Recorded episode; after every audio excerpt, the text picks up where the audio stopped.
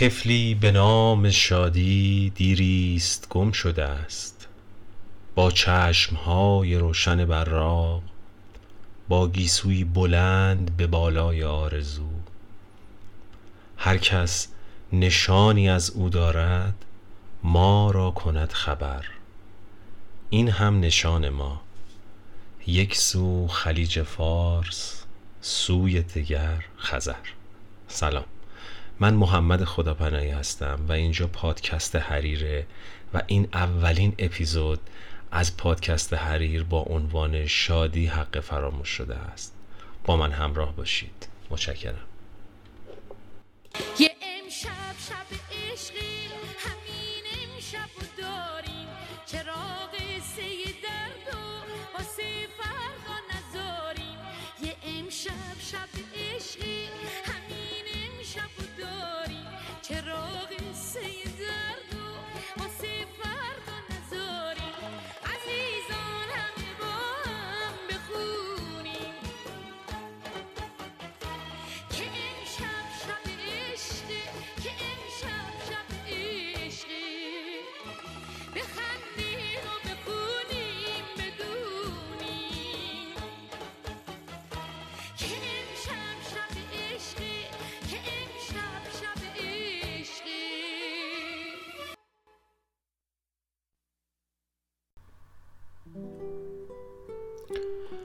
نماد گل نیلوفر.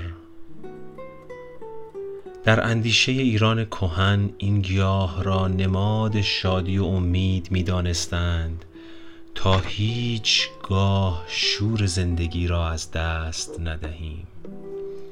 این یادواره به ما می آموزد ناکامی ها گذرا هستند تا دریابیم با پشتوانه خرد و تلاش می‌توان به آفرینش شب نو و روز نو دست یافت و بدانیم بنمایه زندگی شور و بهروزی است. گل نیلوفر در مرداب می روید اما همراه آن تاری و تاریکی نمی شود. هر روز هشت گلبرگ خود را با آمدن خورشید باز می کند و چشم در چشم شهبانوی زرین آسمان از روی زمین بر بیکران می نگرد و به ارزشی فراگیر دل می سپارد.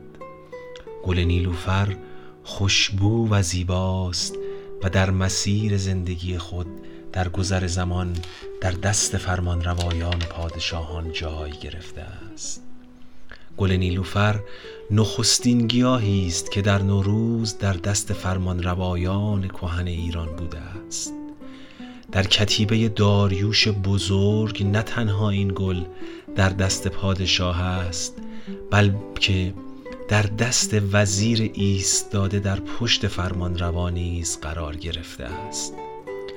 این نماد پیام هایی دارد.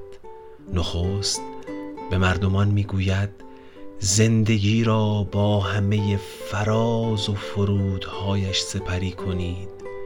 اما امید را از دست ندهید. زندگی را با همه فراز و فرودهایش سپری کنید. اما امید را از دست ندهید. این افسون بزرگ راز این گیاه است که از مرداب اندوهگین شادمانه سر بر می آورد و در بزم نوروزی در دستان فرمان روایان جای می گیرد.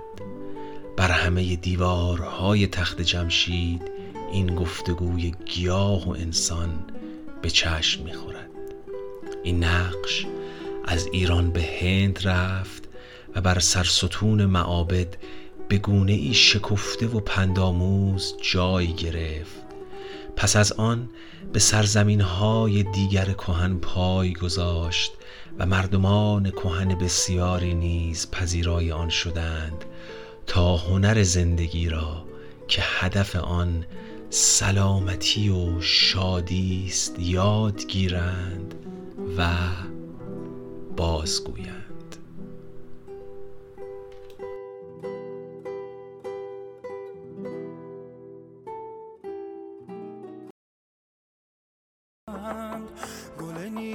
دختر من. آتشی تازه بیا برپا کن. من که در تاب و تبم تو به تابان و شبم زیبا کن. بیا در شهر دل من پادشاهی کن. این تو و این دل من هر چه تو خواهی کن. ای امان ای امان ای امان از من و حالم. آه عجب ماهی تو چه دل خواهی تا ابد با من بگو همراهی عاشقی با تو. درد سر دارد دل تو را امشب زیر سر دارد.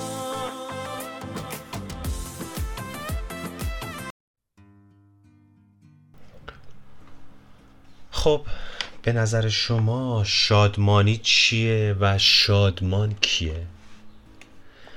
در دو فرهنگ بزرگ فارسی فرهنگ لغتنامه ده خدا و فرهنگ فارسی معین دو تعریف لغوی از واژه شادی و خوشبختی ما اونجا داریم. در فرهنگ لغت ده خدا در برابر واژه شادی می‌خونیم که شادمانی یعنی خوشحالی بهجت استبهاج بشاشت مسرت نشاط طرب ارتیاح وجد انبساط سرور فرح سرا مرهان خوشدلی رامش مقابل غم و اندوه مقابل سوگ تیمار کروش. و در مقابل در فرهنگ فارسی معین شادی در معنای سعادت اومده. خیلی جالبه. شادی رو همواژه سعادت کرده و سعادت رو به معنای خوشبختی نیکبختی میمنت خجستگی دونسته. میمنت و خجستگی دونسته. و معنای دورتر شادی رو پیروزی می‌دونه. این نکته خیلی جالبه. معنای دورتر شادی رو پیروزی می‌دونه و در این فرهنگ لغت پیروزی رو نیز به معنای سعادت تعبیر می‌کنه و سعادت رو به دو بخش دنیوی و اخروی تقسیم می‌کنه و نتیجه می‌گیره که سعادت دنیوی عبارت است از اینکه هر موجودی باقی بماند بر طولانی ترین زمان ممکن که همون عمر درازه و بر بهترین حالت ممکن که همون سلامتی جسم و روحه و تمام ترین نتایج یعنی به هر چیزی که می‌خواد برسه. این معنی و این تعبیر شادی در فرهنگ معین بسیار زیبا و بسیار متفاوت از بقیه تعابیر و تفسیرهایی که در مقابل شادی اومده. شادی مثل آب و هوا و زمین نیاز, حبز- نیاز زندگی و نیاز همیشگی بشر بوده. بنابراین اندیشه زندگی بدون شادی نتیجهش فروماندگی و یا به تعبیر من افسردگیه. شادی ستون استوار خانه زندگیه که در افقهای گوناگون اجتماعی اقتصادی و حقوقی و در چشم جامعه شناسان نشسته و اونا رو به این نتیجه رسونده که شادی بال آدمی برای پرواز به فرداهای روشنه. و یا به گفته فردوسی بکوشید تا مهر و داد آورید. به شادی مرا نیز یاد آورید. بله بکوشید تا مهر و داد آورید. به شادی مرا نیز یاد آورید. پس یه آهنگ شاد میشنویم. حال دلمون رو خوب می‌کنیم برمیگردیم و ادامه بحث رو در خدمت شما هستم.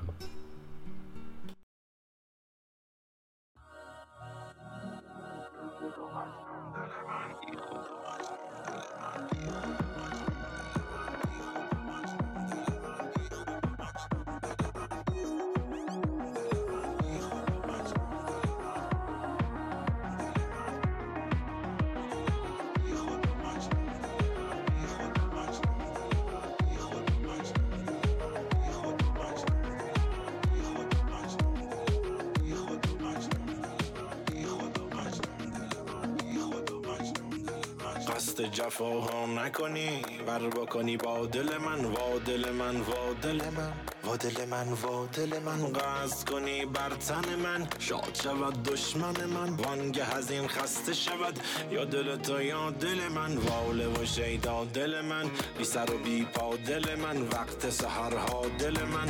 رفته به هر جا دل من مرده و زنده دل من. گریه و خنده دل من خواجه و بنده دل من. از تو چو دریا دل من. بی خود و مجنون دل من خانه پرخون دل من. ساکن و گردون دل من فوق سریا دل من سوخته و لاغر تو در طلب گوهر تو. آمده و خیمه زده بر لب دریا. دل من بی خود و مجنون دل من. خانه پرخون دل من. ساکن و گردون دل من. فوق سریا دل من سوخته و لاغر تو در طلب گوهر تو.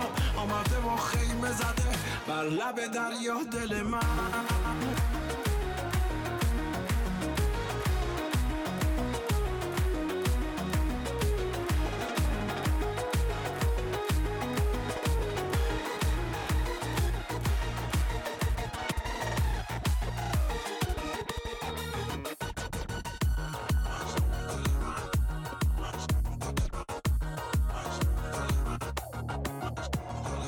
ای شده از جفای تو. جانب چرخ دود من جور مکن که بشنود. شاد شود حسود من. بیش مکن تو دود را. شاد مکن حسود را. به که چه شاد می شود از تلف وجود من. تلخ مکن امید من. ای شکر سپید من. تا ندارم ز دست تو.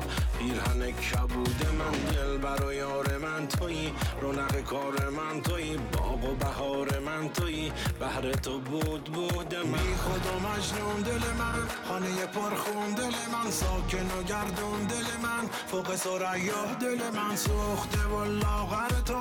در طلب گوهر تو. آمده و خیمه زده. بر لب دریا دل من. بی خود مجنون دل من. خانه پرخون دل من. ساکن و گردون دل من. فوق سریا دل من. سوخته و لاغر تو.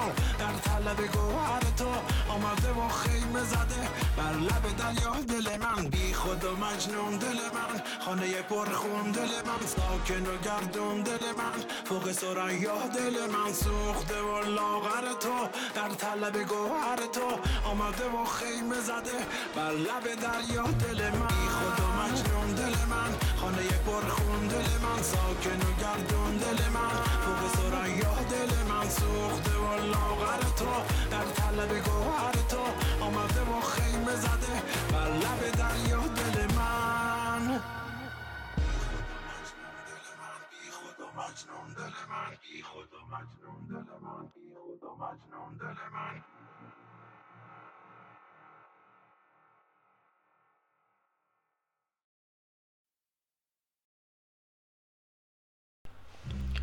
روانشناسان و پژوهشگران علوم انسانی بر این باورند که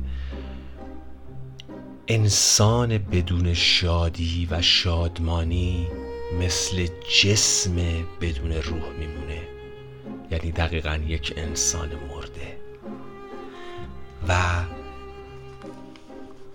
شادی رو گذرگاهی می‌دونن گذرگاه امنی می‌دونن به خاطر اینکه انسان از اون عبور بکنه و به شکوفایی درونی و شکوفایی جامعه خودش برسونه. البته من در این گفتار و در این پادکست سعی می‌کنم که نظر شخصی خودم رو به هیچ وجه اعمال و القا نکنم و سعی بکنم که اون تعریف واقعی رو که از شادی بیان شده رو خدمتتون توضیح بدم. اما ما می‌دونیم که حتی در میان فلاسفه در میان دانشمندان علم روانشناسی و در میان ادیبان و حکیمان ما هم تفاوت ها اختلاف ها و تناقض هایی در مورد تعریف شادی وجود داره. و هر کسی و هر فلسفه و هر دیدگاهی شادی رو به گونه شخصی بیان کرده. اما چیزی که بسیار مهمه اینه که هر کسی هر انسانی شادی شخصی خودش رو پیدا بکنه و ببینه که با چی شاد میشه و با چی حالش خوبه. هر کسی ممکنه که با انسان دیگری در نوع شادی و در نوع رسیدن به شادی متفاوت باشه. بعضی ها با پول بعضی ها با رابطه بعضی ها با علم بعضی ها با ورزش. هر کسی به نحوی به شکلی می‌تونه که به شادی برسه. اما شادی اصیل چیز دیگری است شادی اصیل شادیه که در نهاد و در وجود تمام ابناع بشر به صورت مشترک وجود داره. و من در, با در پادکست بعدی سعی می‌کنم که در مورد شادی اصیل صحبت بکنم و تا جایی که می‌تونم شادی اصیل و شادمانی اصیل رو خدمتتون معرفی بکنم. این گفتار و این پادکستی که اپیزود اول پادکست حریر بود و تحت عنوان شادی حق فراموش شده خدمتتون من ارائه دادم تحت عنوان کتابی نوشته دکتر محمد علی دادخواه بود با همین عنوان یعنی شادی حق فراموش شده که من خدمتتون ارائه دادم و انشاءالله در پادکست بعدی در اپیزود بعدی شادی حق فراموش شده که اپیزود آخرمون هم هست. من شادی اصیل رو سعی می‌کنم که خدمتتون توضیح بدم. بر طبق اون تعاریف و متونی که در مورد شادی اصیل وجود داره. خیلی متشکرم که منو تحمل کردید و با من همراه بودید. امیدوارم که تونسته باشم حق مطلب رو ادا کرده باشم و در اپیزود بعدی با شادمانی اصیل با شما خواهم بود. ممنونم. به خدا میسپارمتون و براتون لحظات روزها و زندگی سراسر شاد اصیل رو آرزو می‌کنم. خدا نگهدار.